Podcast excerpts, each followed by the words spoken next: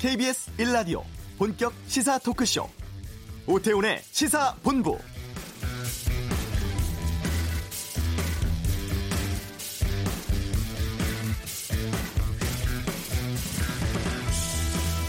스물네 살 꽃다운 나이 김용균 씨의 안타까운 사고 소식을 듣고 가슴이 아팠습니다. 특히 첫 출근을 앞두고 양복 입어보면서 희망에 차 있는 동영상을 보고 더 그랬습니다. 모든 국민들이 마음 아파했지만 자식 잃은 부모의 아픔을 다 헤아릴 수는 없을 것입니다. 이 자리를 빌려서 진심으로 애도의 뜻을 표합니다. 어제 청와대에서 문재인 대통령이 고 김용균 씨의 유가족을 만났습니다. 지난해 위험의 외주화를 방지하는 김용균법이 국회를 통과한 후에 만남 의사를 전했지만 진상 규명, 책임자 처벌, 발전 하천 노동자의 정규직 전환 등이 먼저라면서 미뤄왔던 만남이었죠.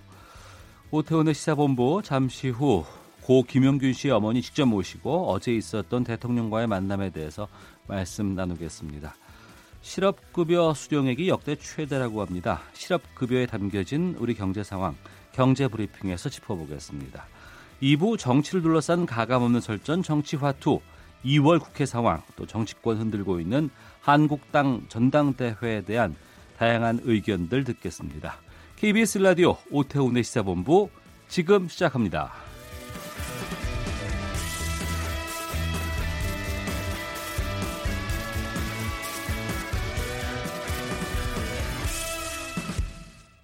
네.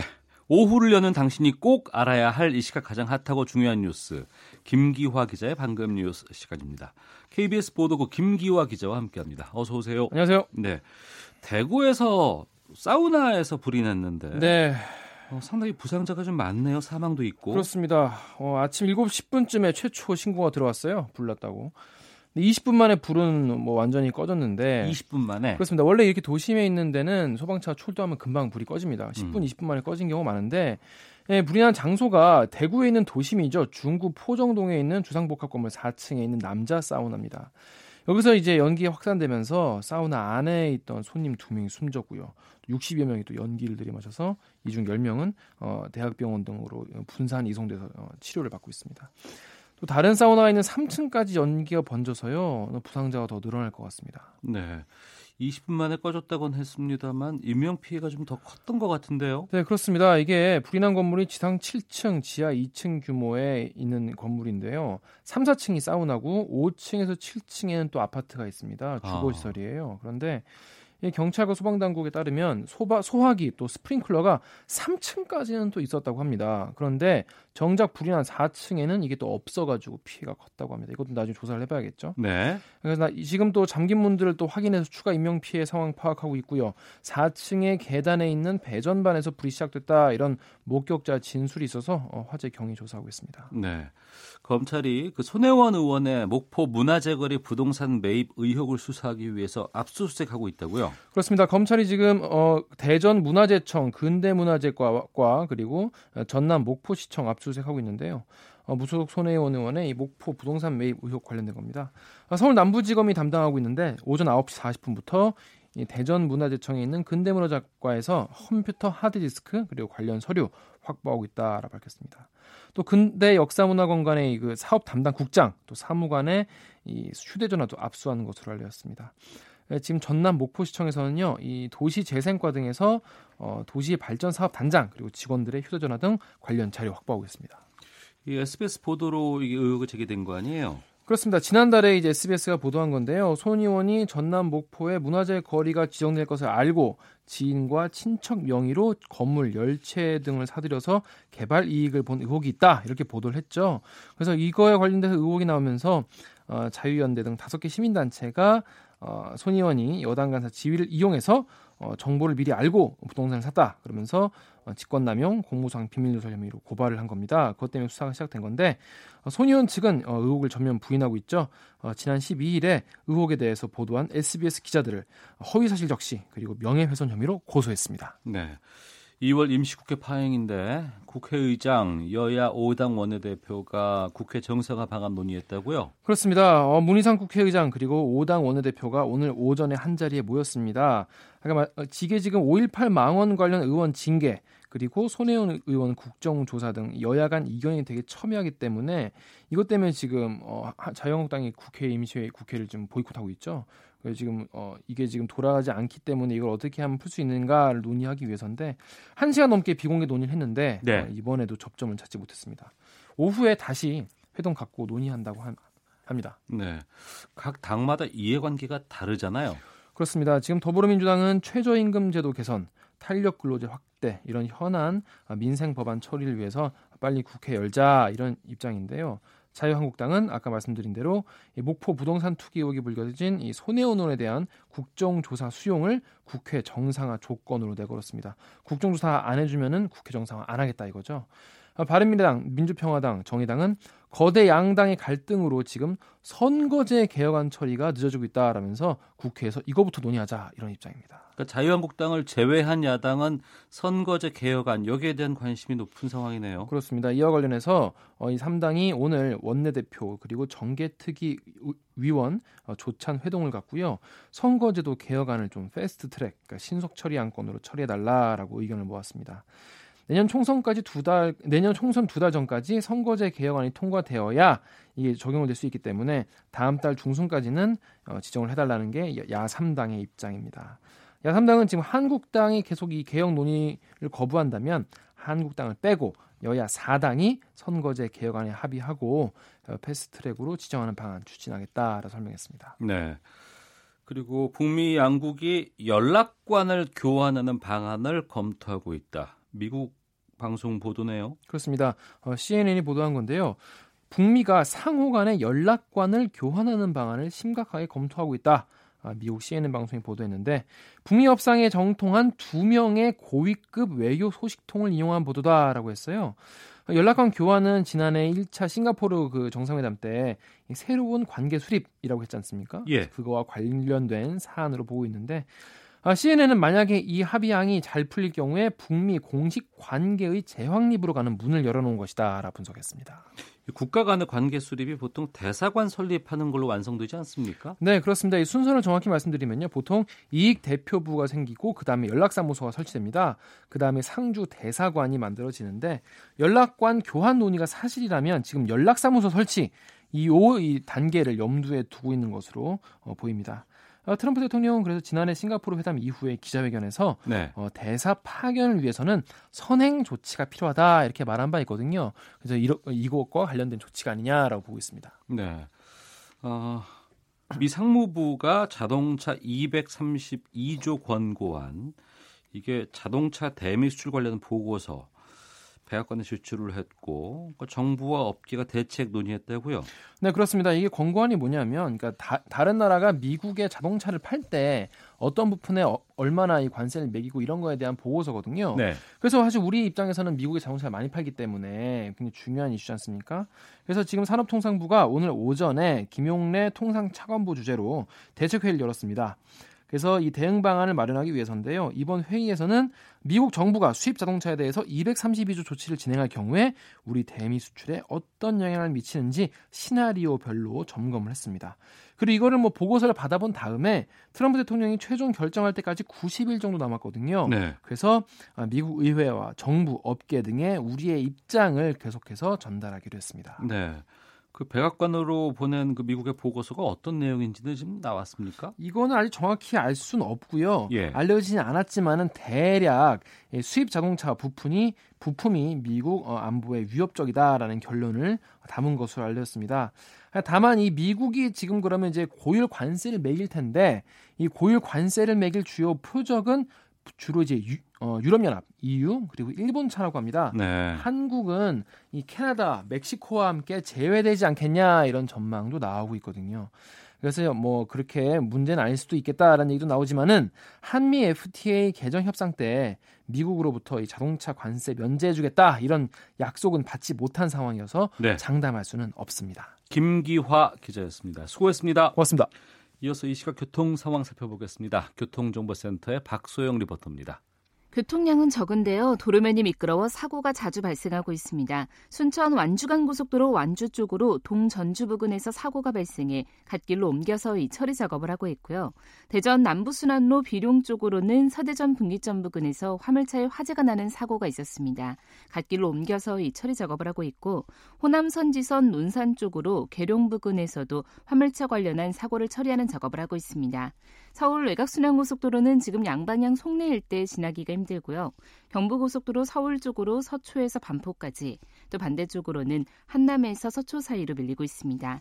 간선도로에서는 올림픽대로 공항 쪽으로 반포 부근에 고장난 차가 서 있었는데요. 조금 전 이 처리 작업이 끝났지만 한남부터 정체가 여전합니다. KBS 교통정보센터였습니다.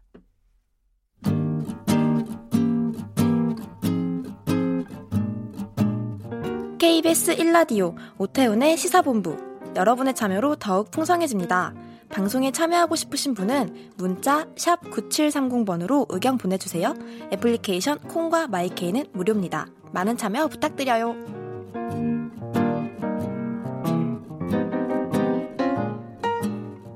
네, 충남 태안화력발전소에서 홀로 일하다가 숨진 고 김영균 씨의 유가족이 어제 오후에 문재인 대통령을 만났습니다.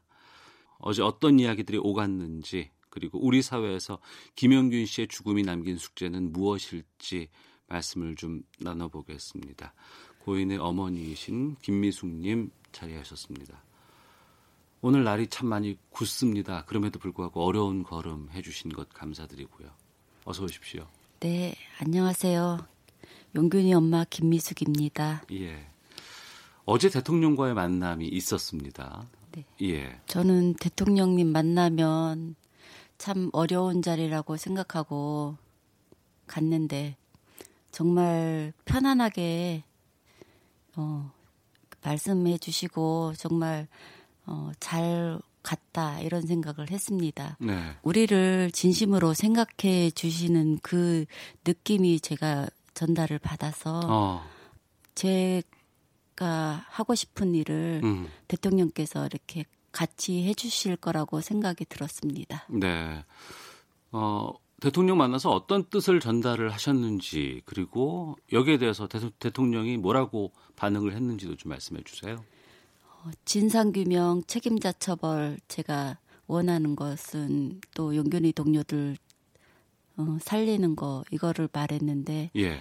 어, 진상규명 할 때는 일을 그 일을 하면서 현장에 이렇게 같이 병행하도록 예, 예. 예, 그렇게 말했습니다. 예. 대통령께서 그렇게 해주시겠다고 어. 예 하셨습니다. 예. 어, 용균이 진상 조사를 제대로 해야지 어 안전하게 일할 수 있고 또 책임자들 음. 어, 거기에 대한 책임자들 처벌도 할 수 있다고 생각하기 때문에 꼭 필요하다고 생각합니다. 네. 죄송한 말씀입니다만 그 사고가 있기 전까지는 김영균 씨가 그런 현장에서 일하는지를 전혀 모르셨다면서요. 정말 제가 많이 저 자신한테 그리고 용균이한테 많이 미안하고 저 자신도 많이 힘들 힘듭니다. 아, 알았다면 정말 음. 그런 곳에 보내지도 않았고 네. 정말 어떤 부모가 그런 곳에 자기 자식 죽, 죽, 죽, 죽을 수 있는 곳에 보낼 수 있겠습니까? 절대로 알았다면 어떤 부모라도 음. 보내지 않았을 것입니다. 네. 저 또한 그렇습니다. 아, 그 어려움을 겪고 나셔서 이제 그 이후에 산업안전보건법이 개정됐습니다.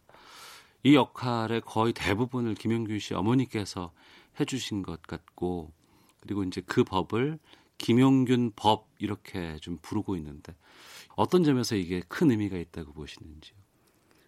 비록 용균이는 어, 그 법에 들어가지 않았습니다.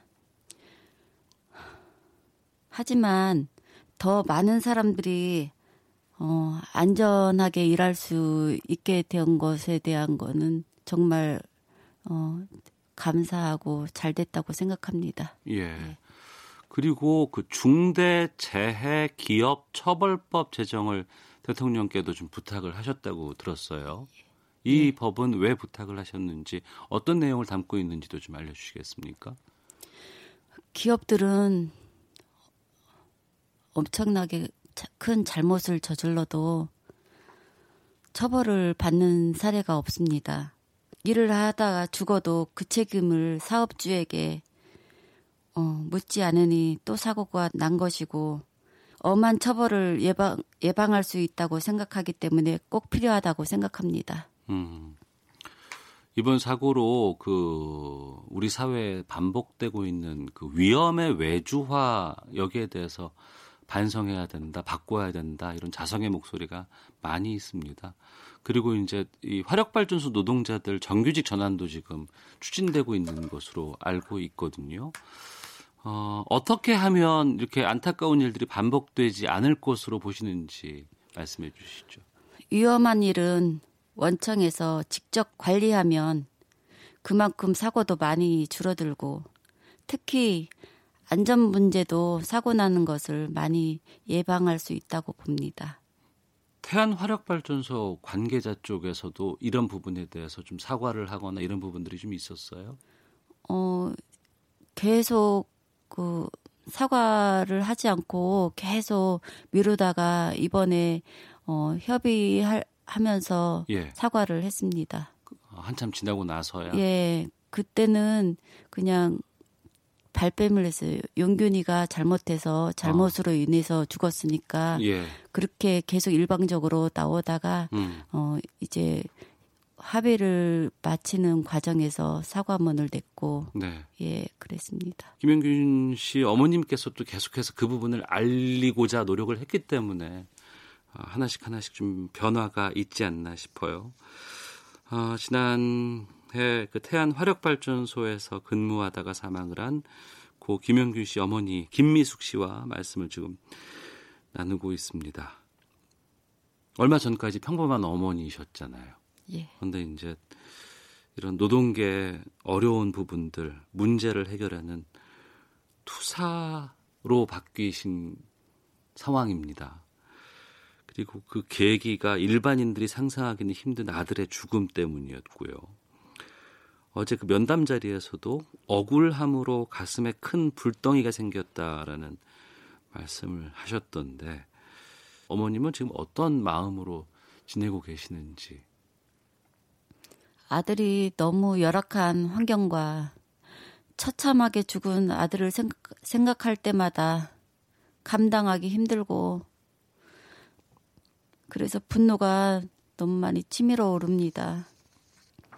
정부와 기업 그리고 정치인이 합세해서 구조적으로 비정규직을 만들어 용균이가 죽게 되었다는 사실을 알게 되었고 음. 너무나 큰 충격을 받고 어떻게든 국민들한테 이 사실을 알려서 용균이처럼 더 이상 억울한 죽음을 막고 싶은 마음뿐이었습니다. 참 가장 힘들 시기 였을 때 지난해 12월 그 추위에 국회의원들 만나고 다니셨단 말이에요. 상심하고 낙담할 수 있을 시기에 이렇게 어, 김용균 법을 만들기 위해서 제정하기 위해서 저렇게 다니실 수 있는 용기 어, 죄송하지만 좀 궁금해서 좀 여쭤보겠습니다. 그 산안법이 통과되면 그 법, 법안에 책임자들 강력히 처벌할 수 있을 것 같았고 예, 예. 용균이 동료들 살릴 수 있다고 생각했습니다. 그래서 어. 막 제가 할 수 있는 한 음. 최대한 매달렸습니다. 예. 예. 저희 그 어제 KBS에서 나온 기사 제목이 죄송합니다만 이제 말씀을 드릴게요. 아들 죽음을 이용하는 엄마, 유족 다움을 강요하는 사회. 이것을 제가 어렵게 꺼낸 이유는 실제로 그 가족들에게 여러 가지 악성 댓글이 쏟아지는 이런 사실들이 드러나고 있는 것이 또 요즘의 현실이기도 하거든요. 많이 힘드셨다면서요. 모두가 자기 일이 아니니까 예. 그렇게 썼다고 봅니다. 그렇게 험, 한 데서 용균이처럼 처참하게 사회에 의해서 죽임을 당했다면 음. 당한다면 그럴 수 없을 거라는 생각이 듭니다. 네.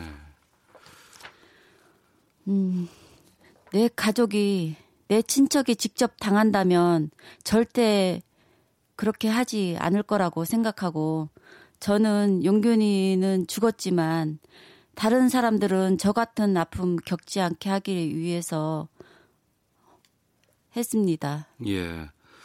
그러니까 우리 사회에 안타까운 일, 일어나서는 안 되는 일이 발생할 때마다 뭐 시간이 좀 지나고 나면은 뭐 배우 세력이 있다거나 뭐 보상금 때문이다. 이런 모진 발언들을 하는 모진 댓글들을 다는 사람들이 다수는 아니라고 봅니다만 또 그들이 활동을 하고 있는 것도 현실이기도 합니다. 이런 악의적인 댓글은 저는 안 보셨으면 좋겠어요. 이게 다수의 의견이 아니기 때문에 굳이 이런 사람들에게 좀 하실 말씀 있으시면 이 자리를 빌려서 좀 말씀해 주시죠. 자기 자식이 진짜 자기 부모가 그렇게 당했다면 엄청난 분노가 일, 어나는 거 당연하고 음. 그리고 더 이상 사람들을 죽지 않게끔 하는 것이 남아있는 사람들이 해야 된다고 어, 생각하고 저는 하고 있습니다. 예. 그분들도 그렇게 남의 일인 것처럼 하지 않았으면 좋겠습니다. 음. 아들의 죽음 이후에 이제 정치권 움직여서 산업안전보건법 개정 이끌어내셨고 또 어제 대통령 만나서는 중대재해 기업처벌법 그리고 진상조사 책임자 처벌 꼭 이루어지기를 바란다는 것까지 요청을 하셨어요. 아 그리고 이제 이번 사고와 관련해서 지금 여러 가지 법적인 절차를 지금 밟고 계신 것으로 알고 있습니다. 누구를 상대로 하는 어떤 목적의 소송인지도 좀 말씀해 주시죠. 지금 원청인 서부발전 그리고 사장과 관련 된 관리직들 그리고 하청 관리직들 어, 잘못한 것에 대한 강력한 처벌을 받게 하고 싶습니다. 거기서 8년에 지금 12명이 죽어나갔습니다. 네. 그렇게 많은 사람들이 죽어나갔는데 그 사람들은 여태까지 어, 처벌다운 처벌을 한 번도 받은 적이 없습니다. 그냥 사람 한 사람 죽으면 평균 450 만 원만 내면 해결이 됩니다. 강력한 처벌이 이루어지지 않았기 때문에 음. 그렇게 안이한 생각을 가지고 경영을 했다고 생각합니다. 네. 그래서 꼭그 어, 사람들을 처벌을 받게 하고 싶습니다. 음. 제2, 제3의 더 이상은 김용균 씨와 같은 그런 사고가 발생하지 않는 것이 목적이신 거 아니에요? 예, 당연합니다. 아이고, 참.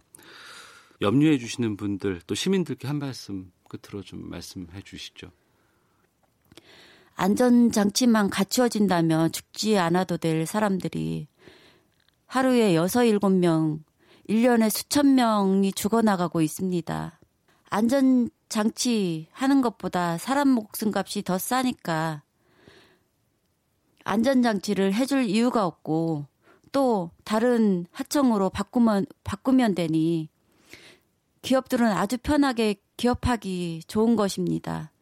저는 이런 형태를 두고 볼 수 없습니다.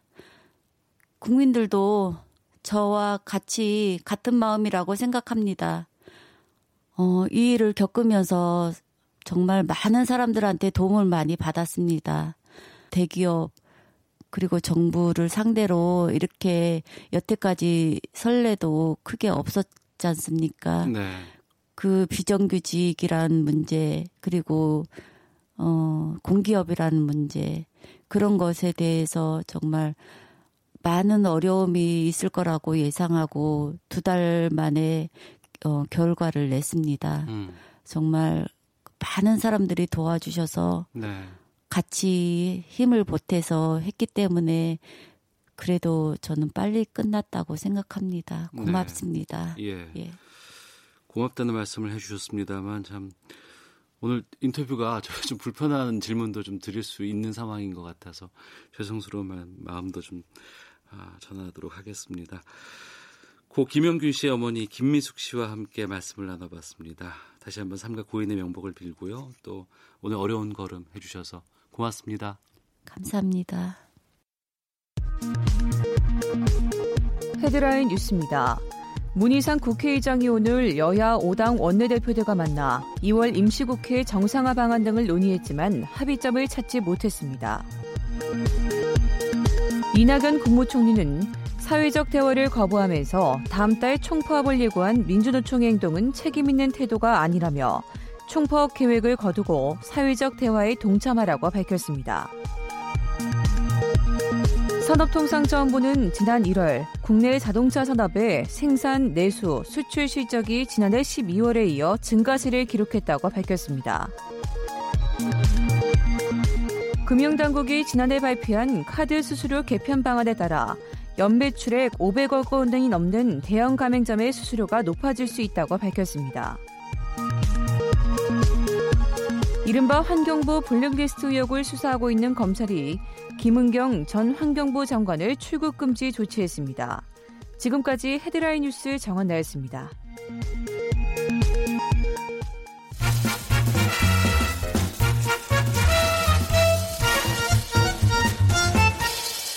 오태훈의 시사 본부. 네, 김영균 씨 어머니 인터뷰 듣고 나셔서 많은 분들께서 연락을 주셨는데요. 이효정님, 가슴이 아프네요. 자식 먼저 보내 너무 힘드셨을 텐데 다른 이들을 위해 용기 내 나서, 나서서 행동하신 점 정말 감사합니다. 어머니는 위대합니다.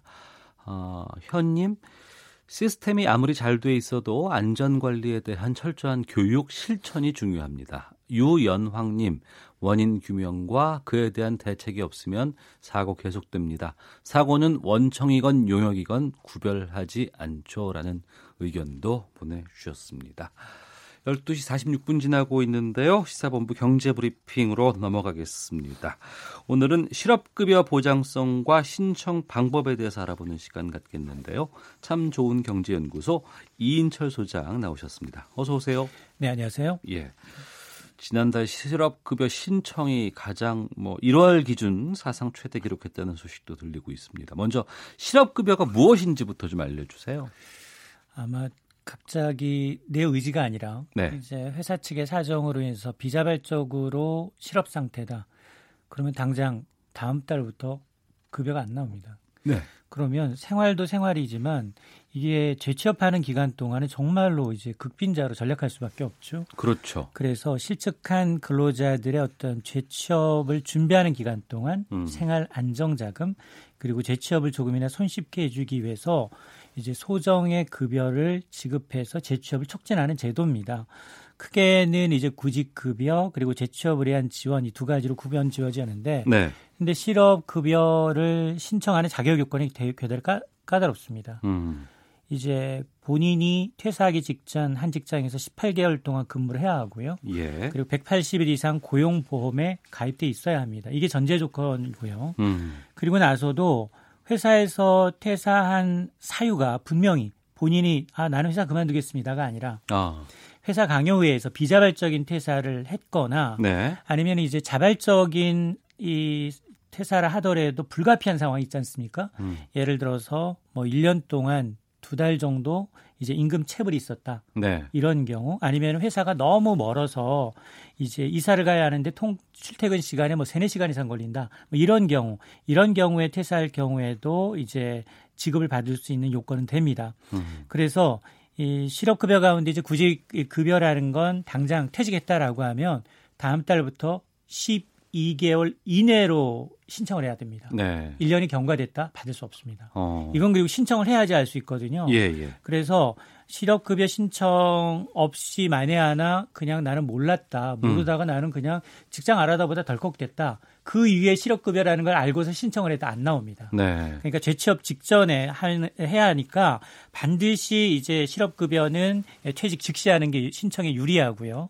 그러면 도대체 얼마나 그리고 이제 어느 정도에 따라 이제 그 조건이 되느냐 일단 근속 나이하고요 그 근속 연수에 따라서 좀 달라질 수 있겠지만 받을 수 있는 이제 급여라는 건 최소 90일 석 달, 음. 석달 정도 그리고 최장 이제 한 240일 8개월까지 어. 이제 받으실 수가 있습니다. 그럼 얼마 정도 받느냐? 퇴직 직전 평균 임금의 절반 정도. 예. 그러니까 50% 정도를 90일에서 최장 8개월까지 받으실 수 있는데 이 개인차에 따라서 다 다르잖아요. 예, 예. 그러니까 정확하게 실업급여를 내 실업급여를 확인하고 싶다 이럴 경우에는 거주지 관할 고용센터에 있습니다. 음. 여기에 문의하시는 것이 빠르고요. 아니면 국번 없이 1,350번으로 전화하시면 간단한 전화 상담만으로도 본인이 이제 실업급여 대상인지 실업급여 대상이면서 어느 정도 기간 동안 얼마를 받으실 수 있는지 확인이 가능합니다. 네.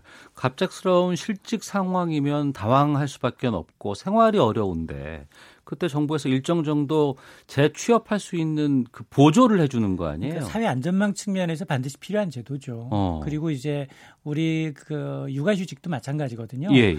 가장 어려워하는 게 1년 동안 쉬는 건 좋은데 급여가 절반 깎여요. 어. 좀 어려워요. 예, 그러니까 예. 그 기간을 점점점 늘릴 필요가 있고요. 실질적인 음. 대상자들한테는 혜택을 확대할 필요는 있습니다. 하지만 음. 실업 급여를 신청하는 수가 상당히 많다는 것은 그만큼 실직자가 늘고 있다는 거 아닌가요? 그래서 일자리가 정말 중요한 이유예요. 예. 일자리가 왜 중요한지 보여주는데 고용 상황이 워낙에 좀 안 좋습니다. 올 1월에 실업자가 122만 명인데요. 아마 IMF가 있었던 시절 이후로 가장 많습니다. 2000년 이후 이제 19년 만에 가장 많았는데 뭐 여러 가지 요인이 있어요. 사실은 그러다 보니까 1월 한 달 동안 전국적으로 보니까 실업급여를 받으신 분이 46만 6천 명, 음. 6천억 원이 넘습니다. 네. 그 고용 쇼크의 이유가 뭐냐? 구조적인 요인도 있고요. 경기 둔화도 맞물리고 있습니다. 근데 기저 효과라는 게 있어요. 이유가 크게 세 가지인데 네. 지난해 1월까지는 고용이 나쁘지 않았어요. 예. 1년 전과 비교한 수치다 보니까 지난해 1월에 무려 일자리 증가 폭이 33만 4천 명. 그러니까 지난해 1월이 상당히 성과가 좋았다. 네. 고용이 안 좋아지기 시작한 게 지난해 2월부터 안 좋아졌어요. 어. 그러다 보니까 1월은 상대적으로 비교해서 비교, 비교 대상에서 보니까 낮아 보이는 효과가 분명히 있고 그러다 보니까 19,000명 증가에 그쳤고요. 네. 두 번째가 주력 경기가 좀 안 좋아지고 있는 게 사실입니다. 네. 뭐 제조업 안 좋아지고 있죠. 군산 공장 폐쇄했고요. 또 자동차도 썩 좋지 않고 조선도 좋지 않고요. 이러다 보니까 이 제조업 그리고 건설 경기도 좀 안 좋아지고 있거든요. 음. 건설 경기도 30개월 만에 이제 꺾였지 제조업과 건설 경기가 네. 고용 창출의 거의 한 4분의 1을 차지해요. 네. 그러다 보니까 이제 이런 측면이 분명히 있고요. 세 번째는 연말 연시에 정부가 노인 일자리 사업을 시작을 했어요. 예. 노인분들 겨울 나기 힘드니 음. 도움 주기 위해서 여러 가지 행정 처리를 해주시면 예. 도움을 드리겠습니다. 근데 이 일자리가 충분하지 못한데 노인분들은 너무 많은 분이 이걸 신청한 거예요. 아, 일자리를 주겠다고 하니까 신청을 많이 하셨군요. 맞습니다. 그, 그동안은 일할 의사가 없었어요. 예, 그러면 이 사람은 경제활동 인구에서 빠지니까 예. 실업 통계에서 아예 제외가 되는데 예. 아, 정부가 일자리 주겠다는데 손을 들었단 말이에요. 어. 떨어지자마자 이 사람은 실업자로 포함이 됩니다. 계산상. 아, 지원을 한 분들은 현재 구직 의사가 있는 실업자로 보는군요. 맞습니다. 어. 구직 의사를 갖고 있는 순간 경제 활동 인구로 포함이 되고 실업자로 떨어지면 실업자가 돼 버리니까 음. 이게 통계의 어떤 착시가 나타날 수 있는데 이런 부분이 있고요. 또 이제 인구 구조학적인 문제도 분명히 한 몫을 하고 있습니다. 왜냐하면 네. 지난달 특히나 이제 한창 일해야 될 나이 30대 인구가 11만 2천 명 줄었고요. 1년 전과 비교하게 되면 40대 인구가 13만 명 줄었어요. 음. 반면에 60대 이상 인구는 무려 53만 8천 명이 늘어난 거예요. 네. 그러다 보니까 인구가 늘어나니까 당연히 노인분들은 실업률은 10%예요. 네. 한달 만에 4.3%가 뛰었어요. 음. 이제 구조적인 측면이 분명히 있다. 근데 이런 구조적인 측면은 일회성의 문제가 아니라 앞으로 계속 구조적인 문제이니까 노인 일자리 문제는 더 시급해질 수 있다는 겁니다. 네. 실업급여를 받는 연령대는 어떻게 나와요, 지금? 지금 5, 60대 중장, 중장년층이 많은 것도 사실이지만 20대도 적지 않게 발생하고 있다라는 겁니다. 음. 사실 우리가 그동안 이제 고용 지표가 좀 양면성이 있다. 네. 20대 젊은 사람들의 고용률은 좀 높아지고 있지 않느냐? 이것도 사실이에요. 그런데 이제 구조적인 측면을 좀 들여다보면 어, 실업급여를 신청한 사람들 지난 한 해 통계를 보니까 어, 수급 자격을 인정받은 사람이 한 106만 명 정도 되는데 이 가운데 50대가 가장 많습니다. 25만 4천여 명. 그 다음에 40, 40대가 두 번째고요. 22만여 명, 30대가 21만여 명, 29세 이하가 17만여 명이에요. 네. 같은 연령대를 보게 되면 29세 이하도 아, 금융위기 여파가 지속이 됐던 2008년에서 10년 이후 역대로 음. 가장 많습니다. 그런 건 역시 일, 뭐 인구 수도 주, 감소하고 있는 게 맞지만 뭐 임시직, 일용직에 근무했던 청년층의 상황이 조금 악화된 것도 맞지 않느냐라는 겁니다. 네. 실업급여 관련된 뉴스들 댓글을 이렇게 보고 있으면 혈세에 대한 얘기를 참 많이 나오거든요. 음. 실업급여 세금으로 지원되는 거 아니겠습니까? 맞습니다. 그래서 이제 부정수급 철저하게 차단해야 된다라고 주장을 많이 나, 하는 의견들이 나오던데 이거 부정수급 막을 수 있는 방법들 절차 같은 것들이 좀 잘 돼 있는지요? 아 정말로 이게 가장 큰 관건인데요. 지난해 이제 실업급여가 무려 6조 7천억 원이에요. 예. 근데 지난해 8월까지 통계이긴 합니다만 실업급여를 부정으로 수급한 건이 1만 6천여 건 음. 적발이 됐고요. 네. 액수가 120억 원이에요. 음. 그래서 이제 뭐 굉장히 미미하다라고 볼 수도 있겠지만 이거는 이제 여러 가지예요. 수급 자격 게 없는데도 불구하고 뭐 퇴직 사유를 허위로 적었어요. 네. 자기가 이제 자발적인 퇴사임에도 불구하고 비자발적이다. 아. 또 하나는 재취업을 하고도 숨기고 계속 받는 경우. 음. 그리고는 또 구직 활동을 하지 않았어요. 이건 구직 활동을 한 사람한테 줍니다. 4주 동안 적어도 한 번 정도 구직 활동을 해야 되는데 이런 서류를 꾸민 경우기 때문에 이건 안 됩니다. 이건 세금 혈세가 낭비된 부분이고 예. 다른 부분에 이제 정말 돈 받아야 될 부분들이 못 받는 부분이기 때문에 이거는 굉장히 엄하게 음. 만약에 이게 적발이 되면 금액이 3배까지 반환해야 됩니다. 예. 그리고 1년 이하의 징역과 1천만 원의 벌금형에 처해질 수 있기 때문에 이건 차단이 돼야 되겠고요. 또 구적 구직급여 신청하는 거 이제 궁금해 하시는 분들이 많은데 예. 앞서 이제 퇴사한 날로부터 1년 이내 신청해야만 가능합니다. 네. 그리고 고용보험이나 워크넷 홈페이지에 들어가서 구직 등록을 먼저 해야 돼요. 네. 구직 의사 있는 사람한테 나가는 돈이에요. 음. 그러니까 그걸 하고 난 다음에 거기서 이제 고용보험 홈페이지에 가능해서 실업급여 신청을 하면 됩니다. 알겠습니다. 자, 실업급여에 대해 살펴봤습니다. 참 좋은 경제연구소 이인철 소장과 함께했습니다. 오늘 말씀 고맙습니다. 네, 감사합니다. 예. 어, 잠시 후 2부 정치화투 있습니다. 개점 휴업 중인 2월 임시국회 정상화 방안에 대해서 말씀 좀 나눠보겠습니다. 하재근의 문화살롱 3.1절 100주년을 맞은 문화계 소식들 정리해드리겠습니다. 뉴스 들으시고 2부에서 뵙겠습니다.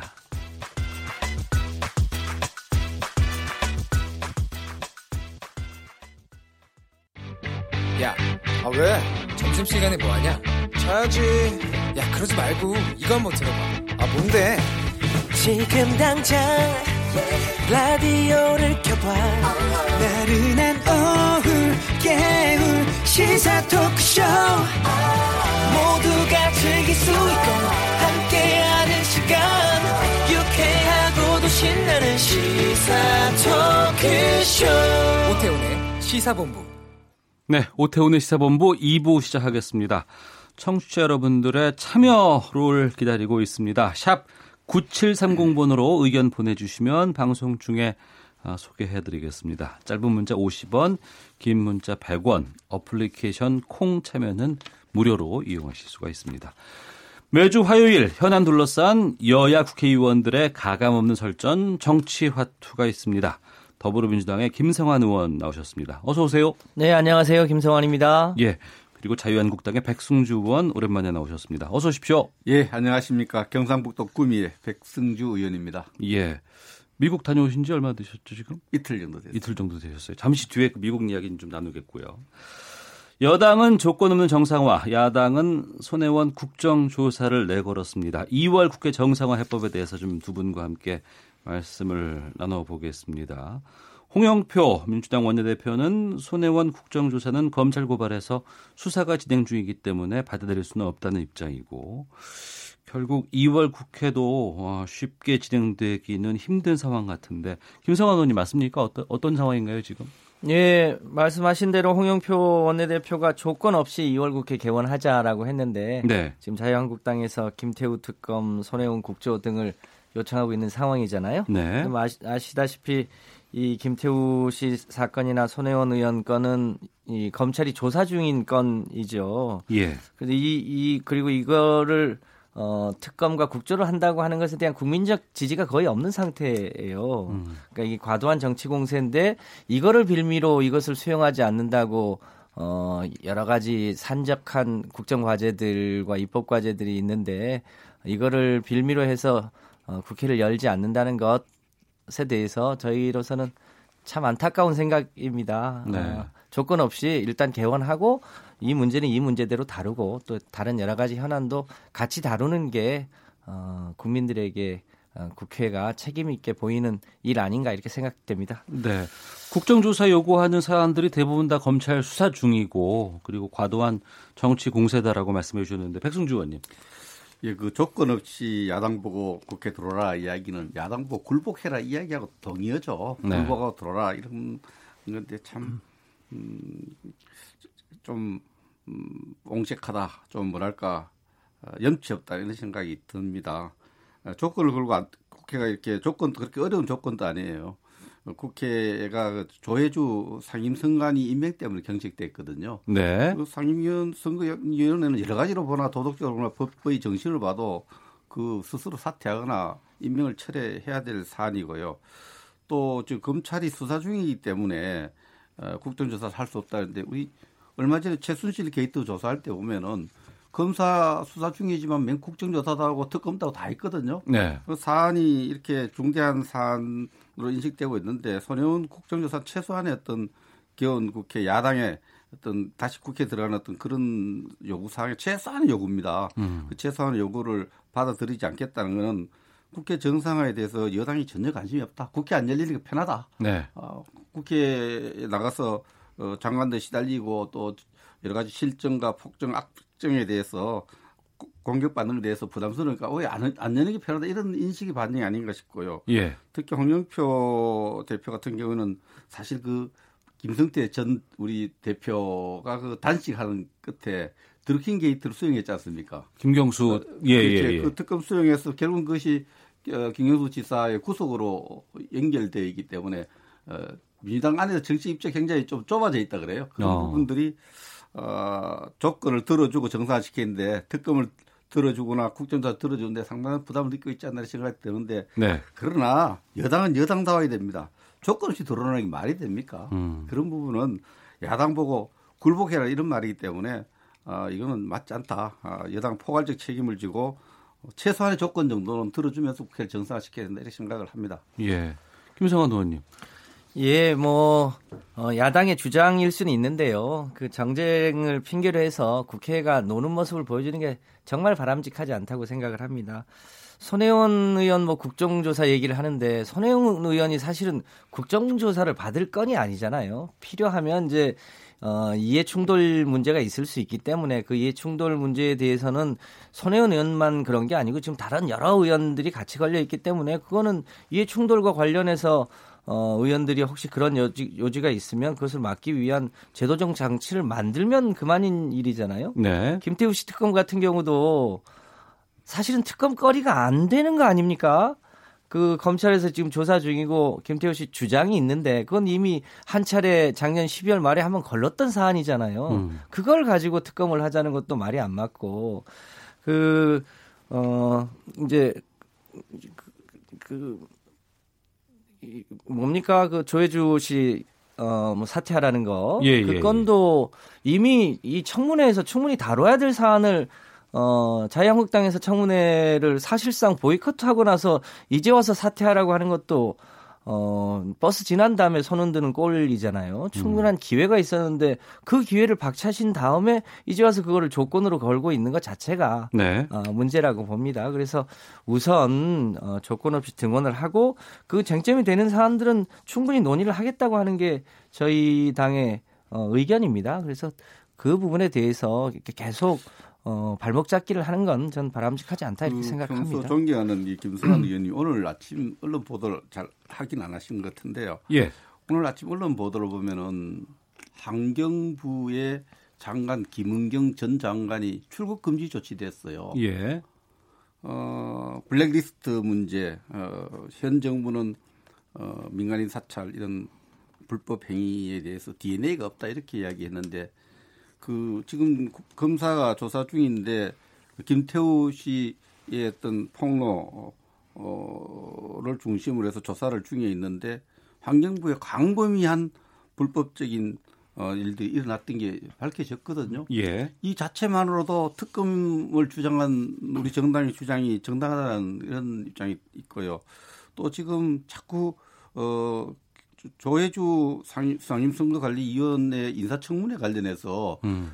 우리가 청문회 할 기회에 있는데 우리가 박찼다 그러는데 마지막 조율하는 과정 잘 알고 있지 않습니까? 네. 민주당이 당시에 그 인사수석을 우리가 증인으로 참가하는 문제 때문에 어, 서로 그 인사청문회 개최 문제 논리하다 결국은 우리가 마지막 그까지 양보하고 하자 했는데 민주당이 반대해서 청문회가 성사되지 않았습니다. 그래서 이 조혜주 선거관리위원은 일반 국민들은 이게 이게 뭐 그렇게 중요한 자리라고 그러느냐 하는데 선거 상인 선거관리위원회는 선거의 어떤 준사법권을 갖고 있어요. 선거법 위반과 관련해서 처분 권한을 갖고 있고 건거 권한을 갖고 있기 때문에 음. 이건 내년 큰 선거를 앞두고 우리 야당으로서는 굉장히 큰 심각한 문제예요. 이런 의심 받는 것 사실만으로도 자신 사퇴하든가 네. 처리 시켜야 됩니다 임명을 음. 이건 공정선거에 대한 어떤 의지를 보여줘야 된다 이렇게 생각을 합니다. 예, 두 분의 의견을 지금 듣다 보니까 팽팽히 의견이 지금 대립돼 있는 상황이고 접점은 찾아지지 않는 부분인 것 같은데 어, 이걸 청취자께서도 좀 많이 알고 계시는 것 같아요. 6470-7977번 쓰시는 분들이 손혜원 의원 탈당하지 않았습니까? 민주당은 끝까지 손 의원을 보호할 이유가 있나요? 본인이 떳떳하다고 하면 문제없지 않나요? 라는 의견도 주셨고 1907번 쓰시는 분께서 국회는 조건 없이 열려야 한다고 생각합니다. 야당도 물고 늘어지지 말고 국회 열면서 논의해야 한다고 봅니다. 9977번 어, 손혜원 의원뿐 아니라 야당도 다 같이 함께 이해 충돌 철저하게 조사해야 합니다라고 의견도 보내주고 계십니다. 여기서 그러면 지금 이 의견이 계속 상충되고 접점이 찾아지지 않으면 2월 국회는 열리지 않는 상황으로 올 수밖에 없지 않나요? 글쎄요. 지금 문희상 의장께서 예. 예, 매우 강력하게 어, 야당이 야당의 일부 반대로 인해서 국회가 열리지 않는 것과 관련해서 어, 굉장히 강하게 국회 개원을 어, 촉구하고 있는 입장이라 또 어, 극적 타협이 있을 여지도 있지 않을까 그렇게 예상을 합니다. 네. 자유한국당 쪽에서는 여당이 저렇게 구, 만약에 어, 국회가 열리지 않으면 여당이 편할 것 같다라고 하면 그걸 놔두면 안 되잖아요. 야당 쪽에서. 그렇습니다. 우리 국회도 우리 야당도 사실 그 빨리 국회가 열려서 네. 여러 가지 국정 현안을 따지고 싶은 마음들을 많이 갖고 있죠. 그러나 여당은 너무나 참 이런 부분에서 1월 우리 국회를 우리가 여니까 야당이 하자니까 여당이 또 안 들어왔어요. 음. 그래서 이 정말 이 뭐 이게 민주당 대표의 어떤 여러 가지 용식한 입장 때문에 조건 없는 정상을 내셨다고 또 물밑에서 어 우리 야당의 요구를 들어주기 위한 어떤 그러한 준비를 하고 있다면은 네. 대화를 계속해서 뭐 국민의 기대 또 이런데 좀 맞춰서 국회가 운영되지 않나 이런 생각을 합니다. 물밑 예. 대화가 좀 필요하겠죠. 그러나 이걸 조건 없는 정상화 이건 정말 이런 표현 써서는 안 된다 이런 생각을 합니다. 예. 8801번 님께서 정권이 바뀔 때마다 항상 똑같은 일의 반복이 되나요? 서로가 떠넘기는 내로남불입니다. 1146번 쓰시는 분 비리가 있으면 밝히는 게 맞고 처벌하는 게 맞지만 해결해야 할 문제가 많은데 허구한 날 국회 파업을 하는 것을 보면 제가 내는 세금이 아깝습니다라는 의견도 주셨습니다. 어, 2월 국회 임시 국회 열리는 것 지금 말씀 들어보셨겠습니다 만 지금 임시국회뿐 아니라 국회 윤리위도 지금 제대로 가동이 안 되고 있는 상황입니다. 아, 5.18 망언 관련해서 민주당은 이 망언의 세 사람에 대한 우선 징계를 요구하고 있는 상황이고 자유한국당은 손혜원 의원 등 다른 징계 사안을 함께 다 다뤄야 한다며 맞서고 있는 사장, 상황으로 이해를 하고 있는데요. 김성환 의원님 맞습니까? 예. 저희로서는 지금 어, 자유한국당이 전체를 다 다루자고 하는 거는 네. 어, 5.18 망언 음, 당사자들에 대한 국민적 분노가 높잖아요. 네. 그 징계를 물타기하기 위한 어, 일종의 술책에 불과하다라고 음. 생각을 합니다. 다른 사안들은요 일종의 사안이 매우 경미하거나 예. 여전히 무슨 일종의 논쟁이 있는 사안들이에요. 그런데 지금 5.18 어, 망언과 같은 경우는 그 팩트는 있는 거고 사실이 있는 거잖아요. 네. 그리고 이미 자유한국당에서도 그 5.18을 폭동이라고 하거나 무슨 괴물이라고 하거나 이런 게 헌법적 가치나 법치주의를 존중하는 자유한국당 어, 당 강령을 위반했다고 김병준 비대위원장이 이미 인정했고 사과까지 한 사안 아닙니까? 네. 그런 내용이 어, 명확한 거죠. 그러니까 그거를 물타기해서 같이 처리하자라고 할 게 아니라 어, 우선 그 사안이 명확한 어, 5.18 망언에 대한 건을 먼저 처리를 하고 나머지 건도 어, 그 사안의 내용에 따라서 처리를 하면 되는 일이라고 보여집니다. 그래서 예. 어, 물타기 하지 말고 어, 이, 이 좀 더 좀 더 명확하게 5.18 망언자에 대한 음, 징계부터 처리를 하는 게 타당하다고 생각합니다. 예. 백승주 의원님. 어, 국회 윤리위원회도 무슨 예, 국회 운영 관련 절차들이 있습니다. 예. 절차가 원칙이 있습니다. 있는데 어, 지금 윤리위원회의 어, 사안의 또 중대성 또 국민적 관심도 또 이런 부분을 중심으로 우선순위와 그 다루는 사건 순서를 다루어야 되는 이런 원칙이 전 없는 걸로 알고 있고요. 20대 국회에만 지금 29건의 윤리위원회 제소건이 있습니다. 물론 네. 손혜원 의원 또 동료원 이름을 검명하기 좀 감이다만 많은 의원들이 윤리위원회 제소돼 있는데 그럼 그 사람들의 것은 놔두고 음. 지금 음, 최근에 가장 가까이 제기된 문제에 대해 우선적으로 어, 다루자는 것이 지금까지 국회 진행한 원칙에 맞는가 이런 걸 따져야 됩니다. 아무리 급해도 네. 이런 국회 어떤 하나의 그 윤리위원회든 상임위원회 운영 원칙에 따라서 이런 문제에 대해서 어 우리 당과 또 우리 당만 한 것이 아니죠. 바른 미래당에서도 어 다뤄야 될 사안에 대해서 별도로 요구하기보다는 좀 포함시켜서 다루자는 의견도 있었고요. 이런 부분에 대해서 간사 간의 합의, 네. 의논 이런 부분이 필요하다고 봅니다. 어 이거는 그 북미 정상회담 이후 2월 27일 이후로 지금 열기로 지금 되어 있나요? 윤리위 회부를 어, 다시 하기로 되어 있는데요. 윤리위원장이 어제 발표 박명재 윤리위원장이 음. 발표한 바에 따르면은 예. 어, 의안을 다루기 위해서 어, 그 3당 간사 간의 어. 합의 저 회의를 2월 28일 정도 하고 또 3월 며칠 날 전체 회의를 열도록 음. 간사 회의를 하고 또 전체 회의를 하도록 어제 일정을 밝혔습니다. 그 일정에서 네. 논의돼야 될 사안입니다. 음. 근데 그 우리 박성주 의원님 말씀 주셨습니다만 백승주 의원님 네, 백, 예, 예. 네, 죄송합니다. 백승주 의원님. 그 18대 국회에서도요. 윤리위원회 제소건이 총 54건이었는데 네.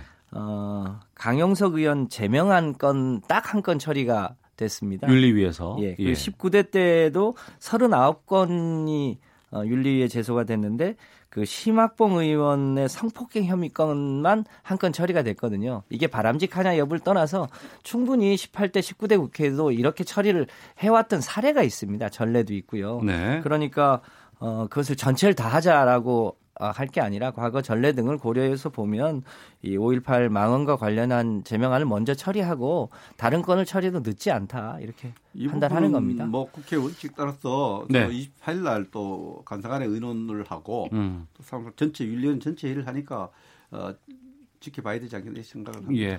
여야 두 분께서 자리를 하셨기 때문에 그럼 연계해서 이 질문 드리고 어, 다음 주제로 좀 가볼까 하는데요. 지금 그 5.18 진상조사위원회, 진상규명위원회가 계속 표류 중에 있습니다. 지금 청와대가 그 자유한국당에서 추천을 한 권태호, 이동우 후보에 대해서 관련 분야 경력 조건을 갖추지 못했다는 이유로 반려를 했죠.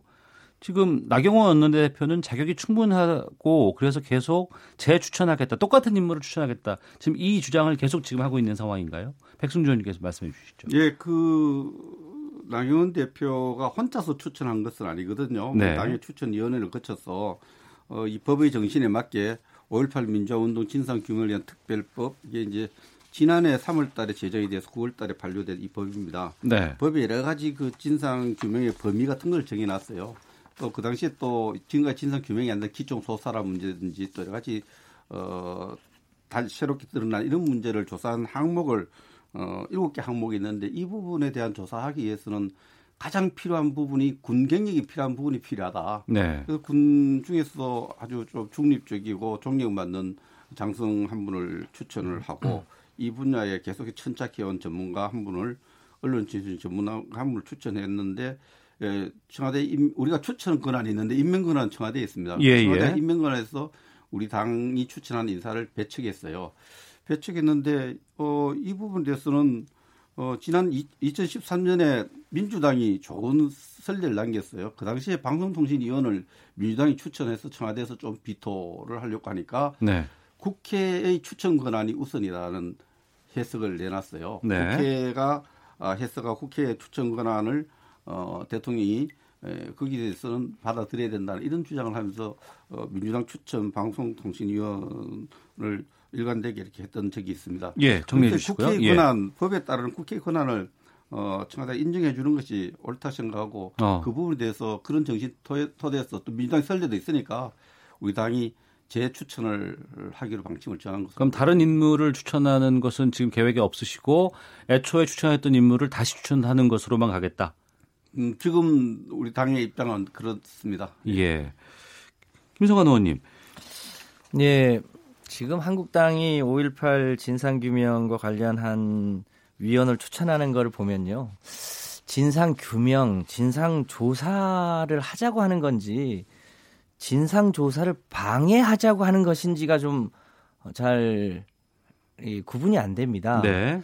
그 앞서 이제 청와대가 거부한 이동욱 전 월간 조선 기자 그리고 권태호 전 육군 중장 같은 분은 이 어, 자유한국당에서 추천을 검토할 때부터 이미 5.18 관련 단체나 그 유가족 들이 이분들이 평소에 보여왔던 시각이 매우 어, 편향적이었기 때문에 이분들은 적절치 않다고 여러 차례 제고해달라고 요청했던 분들이거든요. 네. 그 분들을 어, 자유한국당이 어, 추천을 강행한 거죠. 그것에 대해서 어, 청와대가 어, 5.18 단체나 유가족 그리고 어, 시민사회 여론들 들어서 거부를 한 거거든요. 네. 그래서 지금이라도 저는 아예 5.18 관련해서는 우리 자유한국당은 추천을 하지 않, 겠다고 하든지 음. 아니면 어, 충분히 진상 규명에 적합한 사람을 추천을 하든지 예. 해야 되는데 처음에 지만원 씨를 추천하려고 했었던 거 아닙니까? 어, 그런 그런 연장선에서 크게 벗어나지 않고 있다. 그래서 5.18에 대한 어, 실제 자유한국당의 생각 이나 이런 게 국민들로부터는 지금 굉장히 의심을 받고 있는 거죠. 어, 차제에 그 의심에서 좀 벗어날 수 있도록 어, 좀 어, 시민단체나 5.18 단체들이 동의할 수 있는 분을 좀 추천해 주시면 좋겠다라고 생각합니다. 그 제가 네. 국방위원회 간사로서 그 예. 팩트 부분을 제가 잘 압니다. 지만원 씨를 처음부터 추천하려 했다. 김성태 원내대표인데 그런 일 없었습니다. 추천을 권유하는 사람은 있었지만 추천하려고 했으면 추천했죠. 네. 그 사실이 아니고요. 저는 이 5.18과 관련해서 저는 하, 저 개인적인 소회를 좀 말씀드리면은 제가 대학교 2학년 때 있었던 일입니다. 김성환 의원님은 그때 뭘 하시는지 모르는데 그때 11.6 부산 부마 민주항쟁이 있고 그 다음에 사실은 5월 18일 날 기업 확대 조치였거든요. 네네. 그걸 반대하는 데모가 5.18 민주화 운동으로 이어집니다. 예. 저는 그 당시에 부산의 중심가에 가서 30명의 동료들과 함께 계엄 확대 반대 데모를 치열하게 했던 사람입니다. 80년에. 80년 5월 18일에 예, 예. 했기 때문에 이 문제에 대해서는 국방위 간사로서 또 쭉 이걸 지켜보고 민주화 운동에 대해서도 제가 저 이 민주화 운동으로 성격을 규정하고 올린 것도 보수 정권입니다. 네. 결정적 YS 정권이 90 김영삼 정부가 우리 보수 정당의 대통령 아닙니까? 음. 95년 5.18 특별법을 만들어서 기업 확대 조치를 계획하고 그 이후에 집권하는 데 대해서 법적 단죄를 했고 이 우리 당이 그런 조치를 취하는 게 보수 정당 민주당의 성격 규정을 했어요. 네. 그런 그런 측면이고 이것도 제가 이 법안을 만들 때도 있었습니다. 전체 회의할 때도 어, 진상을 조사하기 위한 모든 여건을 만들어 주는데 역점을 음. 두었어요. 그 대통령과 대법원장 추천 인원도 줄이고 네. 그래서 그런 법을 만들어 주고 진실을 규명하려는 노력에 대해서는 한 점의 의심을 우리가 받을 이유가 없다. 네. 이야기했고 이 법에도 이 그 5.18 민주화 진상규명 특별법도 자유한국당 혼자서 만든 것도 아니에요. 네. 민주당에서 해서 같이 합의해서 여야 지도부가 합의해서 만든 법에 그 법적 내용에 따라서 진상 조사를 할 수 있는 능력을 고려한 겁니다. 이 군이 관련된 문제이기 때문에 알겠습니다. 군사 지도자 한번 들어가야 되고 전문가를 많이 넣어야 되겠다. 이 생각 그 이외에 아무것도 없어요. 예. 백수주 의원께서 말씀을 해주셨으니까 연계해서 좀 질문을 드릴까 하는데요. 어, 뭐 김병준 비대위원장도 그렇고 백승주 의원께서도 말씀해 주신 것처럼 5.18에 대한 정신에 대해서는 자유한국당 쪽에서도 인정을 하는 부분들이 있고 당연히 그렇게 어, 말씀을 하고 계십니다만 최근에 그 세 명의 일부 의원들의 발언이라든가 공청회상에서의 발언이라든가 최근에 자유한국당 지지율이 상승세 보이다가 5.18이 사, 망원 사태 이후에 눈에 띄게 지금 하락세를 지금 보이는 부분들도 좀 있다고 하는데 특히 TK 쪽에서도 좀 많이 좀 지지율이 빠진다고도 하고요. 어쨌든 그 세 분의 발언 때문에 동료 의원들 발언 때문에 정말 상처 받으신 분들도 이런 분들 정말 우리 당의 동료로서 네. 정중하게 사과드리고 음. 저는 그 잘못됐다고 생각합니다. 네. 5.18을 민주화 운동으로 성격을 규정한 것은 자유한국당입니다. 네네. 김영삼 대통령이 이끌던 그 시대에 법을 만들어 성격 규정을 했는데 그 정신을 잊고 음. 그걸 잘못 이렇게 해가지고 마음의 상처를 주신 데 대해서는 저는 한 이것이 한국당하고는 아무 관계 없는 전혀 관계 없는 건 아니죠 소속 구성이기 때문에 네. 그런 것이 있고 그 발언 때문에 우리가 국민들로부터 많은 비판을 받는 부분은 어, 이유 있다고 생각합니다. 그래서 그 점에 대해서 다시 한번 거듭 사과를 드리고 그러나 그 한국당은 어, 5.18 강주 민주화 운동에 대해 그 순간 정신에 대해서 성격 규정을 우리가 앞장서서 했고 네. 그 정신을 이어가고 우리 저 정당 사무실에 가면 다 사진이 세개 걸려 있어요. 이승만 대통령, 건국의 이승만 대통령, 우리 자유한국당을 이끌었던 지도 중에 그러면 민주화 운동 또 5.18 성격 규정을 제대로 한그 김영삼 대통령, 예. 그 다음에 박정희 대통령 산업화 이렇게 했기 때문에 여기에 대해서는 일부 이번 그세 분의 좀 그런 잘못된 발언이 있었지만 큰 줄기 속에서는 알겠습니다. 우리가 저 당당하게 5.18 민주화 성격 규정을 했고 존중한다. 예. 정신 존중. 제가 짧게 할 말씀만. 예. 짧게. 그렇게 예. 할 거면 당연히 김진태, 김순례 후보도 어, 제명하거나 징계 조치를 하셔야죠. 근데 그걸 당원 당규를 빌미로 해서 그분들이 여전히 출마하고 계시고 여전히 그 5.18과 관련해서는 사과하지 않고 그 발언을 지금 계속 어, 전당대회 과정에서 이어가고 계시잖아요. 그거를 그 저희는 전당대회 소식 관련해서는 저희가 잠시 뒤에 헤드라인 뉴스 듣고 계속해서 이어가도록 하겠습니다. 더불어민주당의 김성환 의원, 자유한국당의 백승주 의원과 함께 정치화투 잠시 뒤에 계속 이어지도록 하겠습니다. 타인의 생명을 빼앗는 군사훈련에 참석할 수 없다는 이유로 수년간 예비군 훈련을 거부해온 20대 남성에 대해 양심적 병역 거부를 인정해 무죄를 선고한 판결이 나왔습니다. 한국소비자원이 서울, 경기, 인천 지역의 다중 이용시설 30개 소의 장애인 전용 주차구역을 점검한 결과 설치 기준을 준수한 곳은 한 곳에 불과했다고 한국소비자원이 오늘 밝혔습니다. 정부가 미세먼지 저감 기술을 가진 국내 기업의 중국 진출을 돕는 사업을 확대하기로 했습니다. 미세먼지 공포에도 불구하고 지난해 유연탄 수입량이 2년 연속으로 역대 최고치를 기록해 타일 석탄 정책이 성과를 내지 못하는 것으로 나타났습니다. 미 상무부가 자동차 232조 권고안을 백악관에 제출한 데 따른 우리 정부와 업계의 합동 대책회의가 오늘 오전 열려 앞으로의 대응 방안을 논의했습니다. 지금까지 헤드라인 뉴스 정원나였습니다. 이어서 기상청의 최용우 씨 연결합니다. 네, 미세먼지와 날씨 정보입니다. 정월 대보름이자 절기 우수인 오늘 전국에 비나 눈이 오고 있습니다. 특히 서울을 비롯한 경기 지역은 눈으로 내리다가 이제 비로 바뀐 지역이 많고 점차 그쳐가는 곳이 많아지고 있기 때문에 오전 11시 30분을 기해서 2시간 전에 대설특보 모두 해제됐고요. 지금 적설량도 좀 줄었습니다. 많이 녹고 있는 상태고요. 아직까지는 일부 강원과 산지 쪽으로 강원 영서 산지에는 대설특보가 좀좀 남아 있습니다.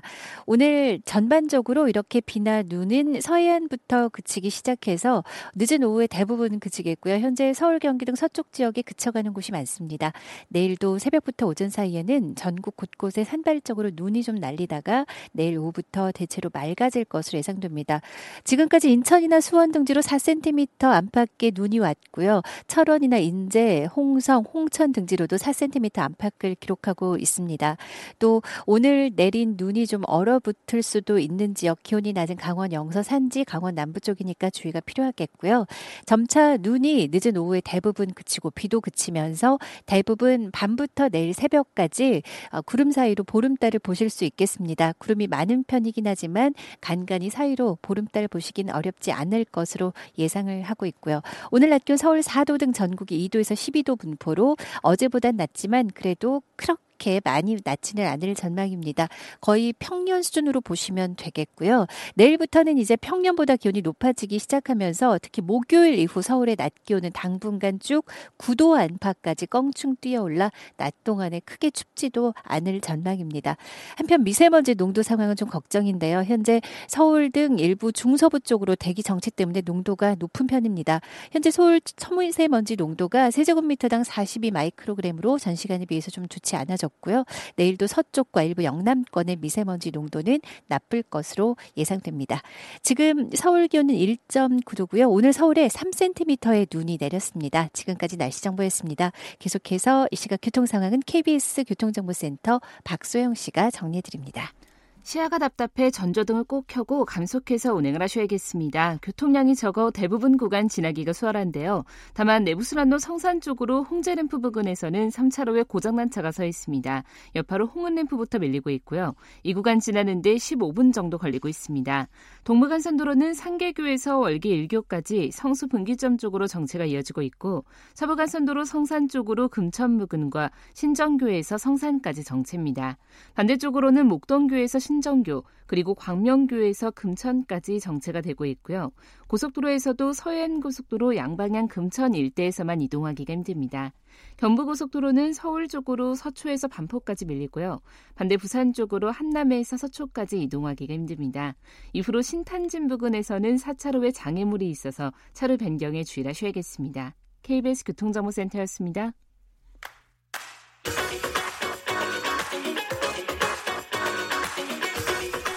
오태훈의 시사본부는 청취자 여러분의 참여를 기다리고 있습니다. 문자 번호 9730.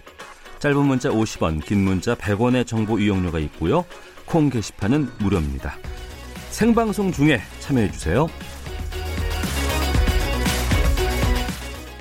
네, 더불어민주당의 김성환 의원, 자유한국당의 백승주 의원과 정치화투 어, 계속하도록 하겠습니다. 어, 청취자께서 의견 계속 보내주고 계시는데 0047번 쓰시는 분께서 60대 보수입니다. 내가 사랑하는 자유한국당은 억지를 부리지 않는 당당한 보수, 제1야당답게 진상조사위원 올바르게 재추천해 주세요. 라고 의견 주셨고요. 김현숙님, 5.18은 소설이 아니라 역사적인 사실입니다. 여기에 대해서 인정하지 않는 일부 의원들 모습은 적절치 않아 보입니다. 반대쪽 의견도 있습니다. 신성희님, 자유한국당은 5.18 관련 발언 때문에 지지율 하락한 게 아니라 소신 없이 사과하고 머리 숙이니까 지지율 하락하는 거예요. 3448번님, 남해당 당원 당규상 징계를 유예하는 것을 두고 투식 접는 것은 내정 간섭입니다. 라는 의견도 보내주고 계십니다. 자유한국당 얘기가 많습니다. 전당대회가 열흘도 남지 않은 상황 때문에도 그렇지 않을까 싶기도 하고 아무래도 굵직한 여러 가지 이슈들이 그쪽에서 많이 나오니까요. 어, 후보들 간의 토론회가 최대 승부처가 될 수 있겠다라는 전망도 있었습니다만 생각보다는 많은 인기를 끌지 못하고 있다는 분석도 있습니다.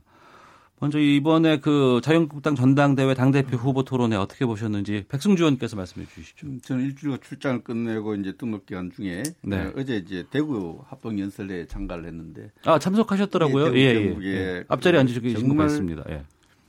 많은 당원들 시민들이 참가해서 열기가 좀 뜨거웠습니다. 그래서 네.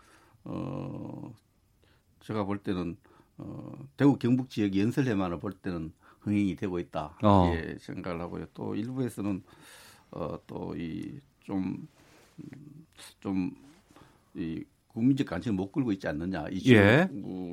제기 못하고 오히려 내부에서 통합이라 중도 또 뭐 이렇게 이게 서로 인연 정체성을 두고 너무 뜨겁게 싸우고 있지 않느냐 이러는데 저는 우리 정당 지도자들이 경쟁을 할 때 어떤 어 정책 현안에 대해서 또 2, 3년간 일어났던 우리 당의 모습에 대한 어떤 인연 논쟁 또 토론 이런 부분 치열한 것은 굉장히 옳다고 생각합니다. 거기 때문에 당원들의 심판을 받는 것은 오히려 한 단계 정당이 진화하고 있다고 봅니다. 오히려 뭐 지금 또 과거처럼 뭐 내정 간섭 조담을 하면은 민주당 전당대회 뭐 친문파다 뭐 비문파다 이렇게 하지 않습니까? 아직도 사람 중심으로 이렇게 예, 그 하는 그 모습을 봤는데 우리 정당들도 이제는 인연과 정책과 미래 비전을 갖고 인연적 정체성을 갖고 이렇게 경쟁하는 것은 하나 진화된 모습. 우리 당도 좀 진화되어 간다 저는 그렇게 판단하고 있습니다. 예.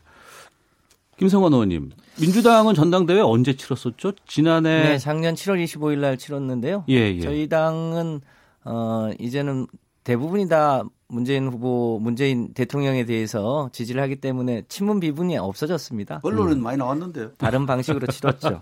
근데 이제 자유한국당 전당대회 분위기는 어떻게 보였어요? 저희가 보기에는 어, 다소 걱정스럽습니다. 네. 왜냐하면 이 자유한국당 전당대회인지 대한애국당 전당대회 이제 갈수록 좀 헷갈릴 정도로 음. 어, 소위 그 태극기 부대가 행동하는 우파라는 이름으로 어, 전당대회장에 나가서 자기를 지지하는 후보와 그렇지 않은 후보에 대해서 굉장히 어, 편향적인 선거 운동을 하니까 제가 보기에는 자유한국당이 좀더 어, 합리적 보수로 가는 게 좋을 텐데 지금 분위기로는 굉장히 소위 극우 보수로 가는 건 아닌가라는 네. 생각이 들어서 그걸 걱정하는 어, 국민들이 참 많다고 생각을 하는데도 저도 그런 우려가 좀 있어서 좀 걱정스럽습니다. 좀 잘 현명하게 해주실 거라고 믿습니다. 네, 김진태 후보에 대한 열렬한 환호도 어제 상당히 많이 나온 것으로 알고 있고 또 김병준 위원장에 대한 야유도 그 현장에서 좀 나왔던 것으로 알고 있습니다.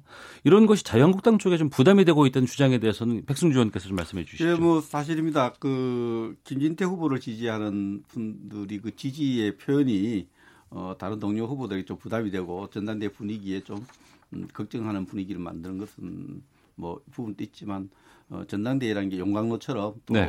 이렇게 이런 목소리들을 다 녹여서 끝나고 나면은 어, 잘 어, 이 모든 주장들을 잘 소화해서 합리적 보수로 가지 않겠나 생각을 하고요. 예. 조금 전에 우리 김성환 의원께 지적했는데 왜 그러면 전당대 출마한 두 분에 대해서 징계를 하지 않았냐는데 당헌 당규에 따르면은 전당대 후보로 등록하는 순간부터 모든 징계가 유보되도록 그, 그 당규가 되어 있습니다. 그래서 징계할 수 없는 그런 부분이기 때문에 그 뭐 국민들이 좀 이해해 줬으면 좋겠고요. 음. 뭐또 그걸 당규를 나무 당규를 어떻게 다, 잘 알겠어요. 모르는 분들은 국민들도 이런저런 얘기를 할 수 있지만은 어, 당헌 당규에는 등록하는 순간부터 후보로 등록하면은 어, 유예하도록 어, 네. 징계 네. 논의 자체가 유예, 유예되도록 돼 있다는 점을 좀 말씀을 좀 드리고 우리 전당대 이만큼 어, 대표 비서실장님까 이 관심을 가지고 내용을 알 정도로 관심을 가졌다는 것은 전당대 성공하고 있는 거 흥행이 잘 되고 있는 겁니다. 아, 잘 되고 있으세요?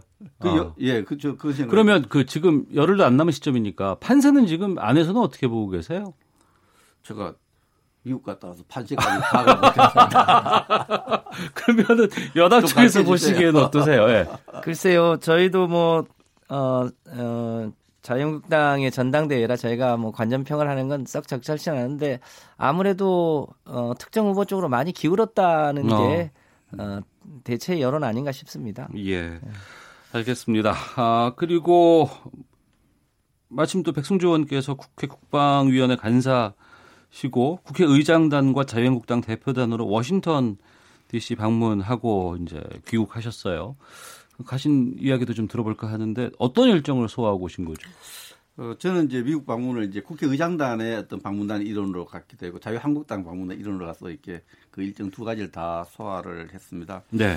우선은 그 북한과 미국의 2차 하노이 정상회담을 앞두고 어, 국회의장님과 또 우리 국회 지도자들이 어, 우리 정부 우리 국민의 그 기대 사항을 네.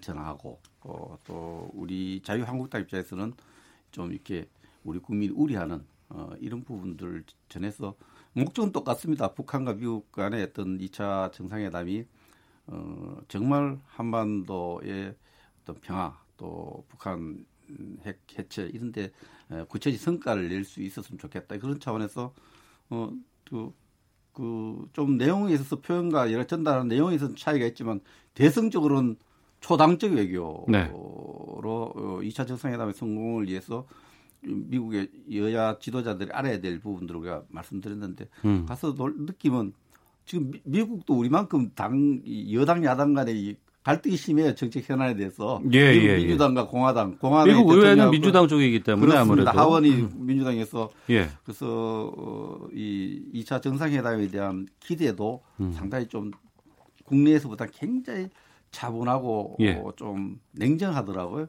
어, 북한 지도자에 대한 불신 이런 부분은 굉장히 두드러지게 확인되었고 1차 회담 이후에 6개월간 아무 진전이 없은 거에 대해서 그 펠로시 하원 의장의 질책 이런 부분들이 굉장히 눈에 띄었고요. 어, 이런 부분들을 봤을 때 어, 오히려 그 2차 정상회담에 대한 기대 수준을 낮추고 차분하게 네. 냉정하게 우리가 좀 다뤄야 될 필요가 있다는 느낌을 가졌고 특히 제1야당의 목소리에서 굉장히 관심이 많았습니다. 갈증이 있었던 것 같아요. 어, 정부 이야기만 듣다가 이제 제1야당의 목소리. 아, 미국 민주당에서요? 민주, 아, 국회 지도자들이. 아, 예, 예. 상원 의원이나 하원 의장 많은 지도자를 만나니까 음. 우리 당의 목소리 좀 굉장히 듣고 싶어 했던 것 같아요. 그래서 예. 어, 좋은 알겠습니다. 기회였습니다. 예.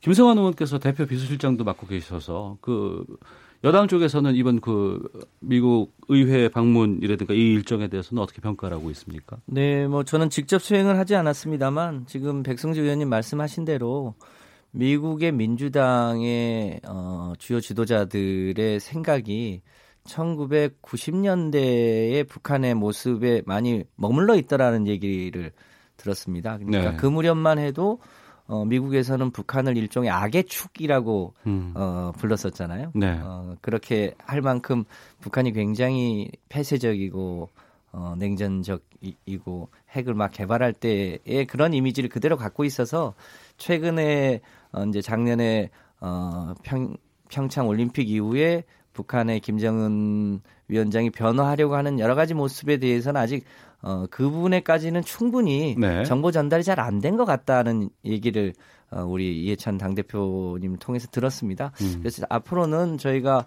여야가 같이 어, 최근에 객관적인 사실을 미국의 어, 공화당과 민주당의 주요 지도자들과 의원들에게 좀 더 객관적인 사실을 충분히 어, 전달할 필요가 있겠다는 어, 얘기인데요. 저도 이제 그런 대목에서 어, 미국의 민주당이나 공화당 의원들에게 편지도 좀 내고 좀 이런 사실들을 잘 알려야 되겠다는 생각을 알겠습니다. 하게 됐습니다. 그 시간이 없어서 예, 예. 그 부분은 조금 이제 제가 이해찬 예, 대표 마무리하도록 하겠습니다. 예.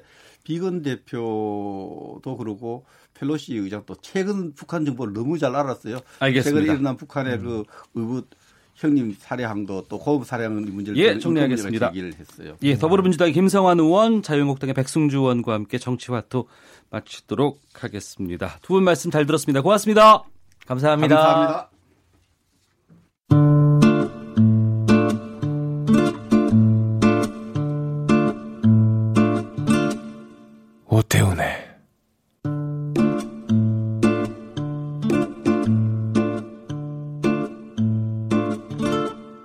시사본부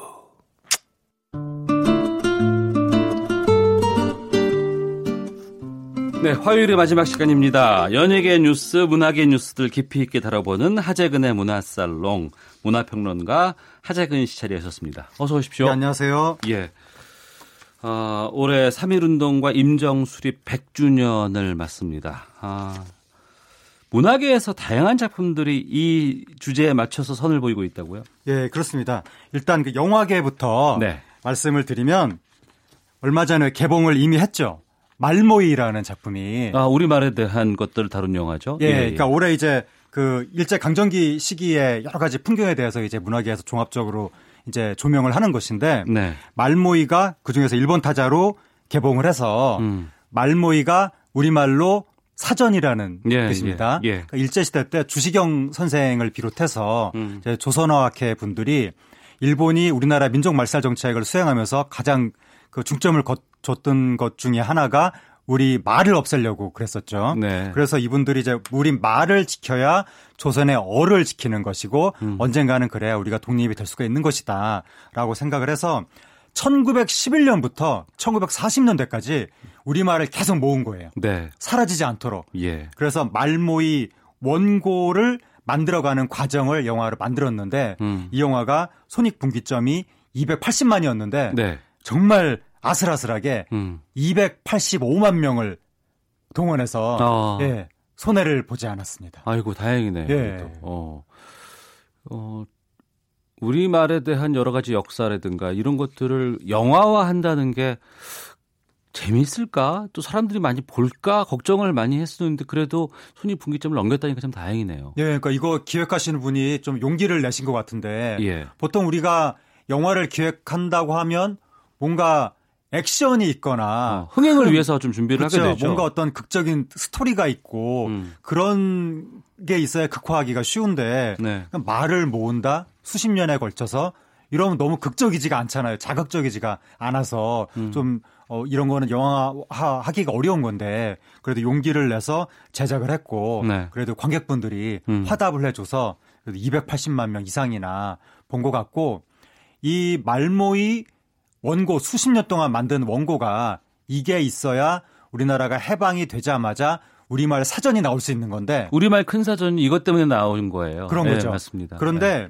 이게 1942년에 조선 어학회 사건이 터졌을 때 일제 당국이 이 말모이 원고를 압수를 해서 예. 방치를 해가지고 이 원고가 어디 있는지 아무도 몰랐던 거예요. 네.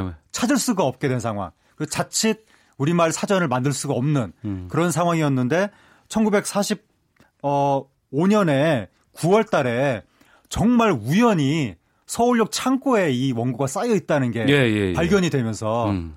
다행히 그래서 원고를 찾은 거죠. 그래가지고 1945년에 원고를 찾았는데 돈이 없어서 1947년까지 발간을 못하고 있다가 이제 1947년에 의류 문화사에서 굉장히 이제 큰 뜻을 갖고 우리나라 문화계가 총력을 집중해서 이때부터 출간을 하기 시작해가지고 그때 출간하는데 10년이 걸렸습니다. 네. 그러니까 1957년에 마침내 우리말 큰 사전이 빛을 보게 됐죠. 네. 그러한 말모이 어, 라는 영화가 우리 그 한글에 대한 것들 또 사전에 대한 것들 다룬 영화였고 유관순의 이야기를 담은 영화도 곧 개봉한다면서요? 네, 유관순 열사 이야기가 그올 요번 달 2월 20, 27일 날 개봉하는데 예. 그러니까 이제 3일절 앞두고 개봉하는 거죠. 네. 제목이 한거. 한거. 예. 어. 유관순 열사가 어떻게 살았고 또 옥중 투쟁을 어떻게 했는지 네. 그 내용을 영화로 그리게 돼서 유관순 열사를 많은 분들이 어렸을 때부터 학교에서 배워서 뭐 유관순 열사라는 이름은 알지만 네. 사실 뭐 어떤 집안에서 태어났고 음. 뭐 어떤 어떤 그 옥중 투쟁을 했고 구체적으로 모르는 경우가 많기 때문에 네. 이 영화를 통해서 또 유관순 열사의 새로운 면모가 알려지게 될 것으로 보입니다. 유관순 열사를 누가 연기를 해요? 아, 유관순 열사를 예. 고화성 씨가 고화성 예, 씨라고 괴물이라는 아, 예, 영화에서 예, 예, 그 송강호 씨 딸 역할로 나왔던 예, 예. 고화성 씨가 예, 유관순 열사로 나오게 됩니다. 아, 그 이미지가 살짝 있는 것 같아요. 어, 거기까지는 왜냐하면 유관순 열사 얼굴이라고 우리가 알고 있는 그 사진이 예. 어, 그게 확실히 유관순 열사의 평소 본래 모습이 맞는지에 대해서 논란이 있어가지고 음. 어쨌든 유관순 열사 하면 그 사진을 떠올리는데 그걸 기준으로 또 영화 배우 얼굴하고 매칭하기가 좀 애매하긴 한데 음. 어쨌든 고화성 씨가 뭐 얼굴 외모와는 상관없이 연기력으로 뭐 잘 표현을 해줄 것 같습니다. 네. 한거 외에도 자전차왕 엄복동 이런 영화도 있네요. 네, 엄복동 이게 어. 지금 기대작인데 예. 이것도 이달 27일 날 개봉하는데 비 씨가 7년 만에 영화계로 복귀해서 음. 엄복동 역할을 맡게 됐고 예. 영화 배우 이범수 씨가 생전 처음으로 제작을 하는 음. 그런 영화인데 엄복동 선수가 일제 시대 때 우리 민족의 자긍심을 세워준 이제 자전 자전거 선수죠. 네. 그러니까 일제가 어, 자기네 어떤 지배력을 과시하기 위해서 조선에서 자전거 대회를 열었는데 음. 거기서 일본 선수들을 제치고 우리나라 어느 그 점포의 점원이었던 네. 엄복동 선수가 연달아 1위를 하면서 음. 그야말로 조선 민중을 열광에 빠뜨렸던 예. 그랬던 사연이고 그때 이제 조선 민족이 얼마나 엄복동 선수한테 열광했는지 노래까지 나와서 떴다 보아라 안창남 비행기 예, 예. 내려다 보아라 엄복동의 자전거 음. 이런 노래가 있을 정도로 당시에 엄복동 선수가 자전거를 타면 안악내들이 바깥 그 저고리 치마 저고리를 풀어서 흔들어서 응원했다는 말이 있을 정도로 네. 이거는 이제 그 최고 인기 아이돌이 나올 때 나타난 현상이거든요. 음. 여성들이 이제 옷가지를 흔드는 현상은 네. 일제 시대 때 그런 현상이 있었을 정도로 민족의 자긍심을 세워줬던 슈퍼스타였는데 이분에 대한 이야기가 사실은 그동안 많이 알려지지 않았죠. 어. 근데 이번에 어, 영화를 통해서 구체적으로 조명될 것 같습니다. 예.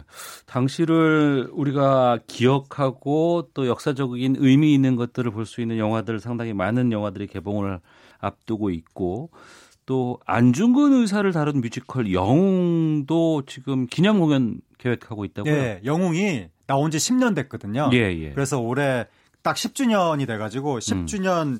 기념 겸 이제 3.1운동 또 임정수리 100주년 이런 식의 기념하고 다 맞아 떨어져서 네. 올해 이제 세종문화회관에서 어. 3월 9일부터 공연을 하게 되는데 예. 안타까운 것은 안재욱, 정성화, 양준모 이렇게 캐스팅이 됐는데 예, 예. 안재욱 씨가 어. 얼마 전에 그 음주운전 사건에 휘말리면서 아, 그랬죠. 예, 하차를 예. 하게 됐죠. 예. 그래서 정성화 씨하고 양준모 씨가 어, 안중근 의사 역할을 연기하게 될 것으로 보입니다. 어.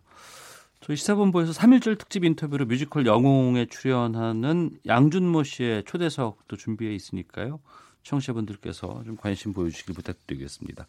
일제 강점기를 다룬 다른 공연들도 또 있다면서요? 예, 공연계에서 많은 공연들을 좀 준비 하고 있는데 올해 9월 달에 국립 오페라 단위 연극 1545라는 게 있거든요. 음. 이것을 오페라 1545로 초연을 하게 되고 네. 이게 만주에 있던 동포들이 1945년에 귀국하는 이야기를 그린 겁니다. 음. 그리고 또 서울시 합창단이 3.1절 100주년 기념 유관순 오페라 칸타타 이것을 공연하게 되고 3월 달에 그리고 또 서울시 소년소녀 합창단이 4월 달에 독립에서 평화 통일까지 한국의 100년을 노래하다를 무대에 올리게 됩니다. 네.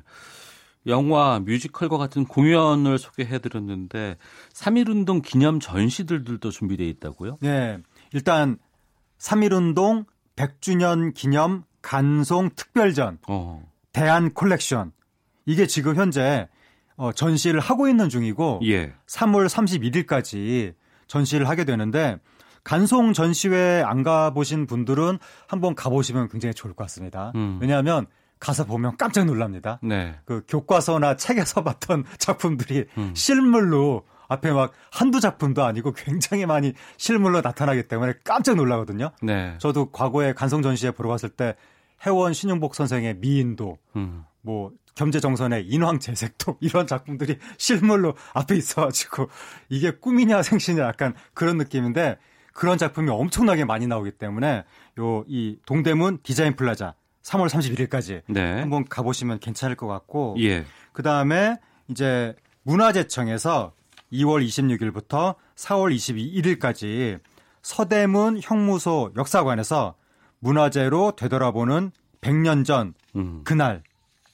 이라는 주제로 우리나라 이제 그 독립운동과 관련된 이야기들이라든가 네. 뭐 서대문 형무소 옥사의 역사성, 상징성 이런 것들을 보여주는 전시를 하는데 얼마 전에 굉장히 시청자들이 감동받은 게 있었죠. 우리나라 TV 시청자들이 한 그 외국인 여행 프로그램에서 예. 우리나라 분들이 해외인들한테 한국 여행 스케줄을 권할 때 네. 서대문 형무소 가보라고 권하는 거 잘 안 하잖아요. 그렇죠. 네. 근데 해외인들이 자유롭게 한국 여행을 하는 프로그램에서 예. 그 해외 분들이 자신들이 선택해서 서대문 형무소를 가가지고 어. 거기에서 한국의 근대사를 보면서 아 일제 만행이 이랬구나.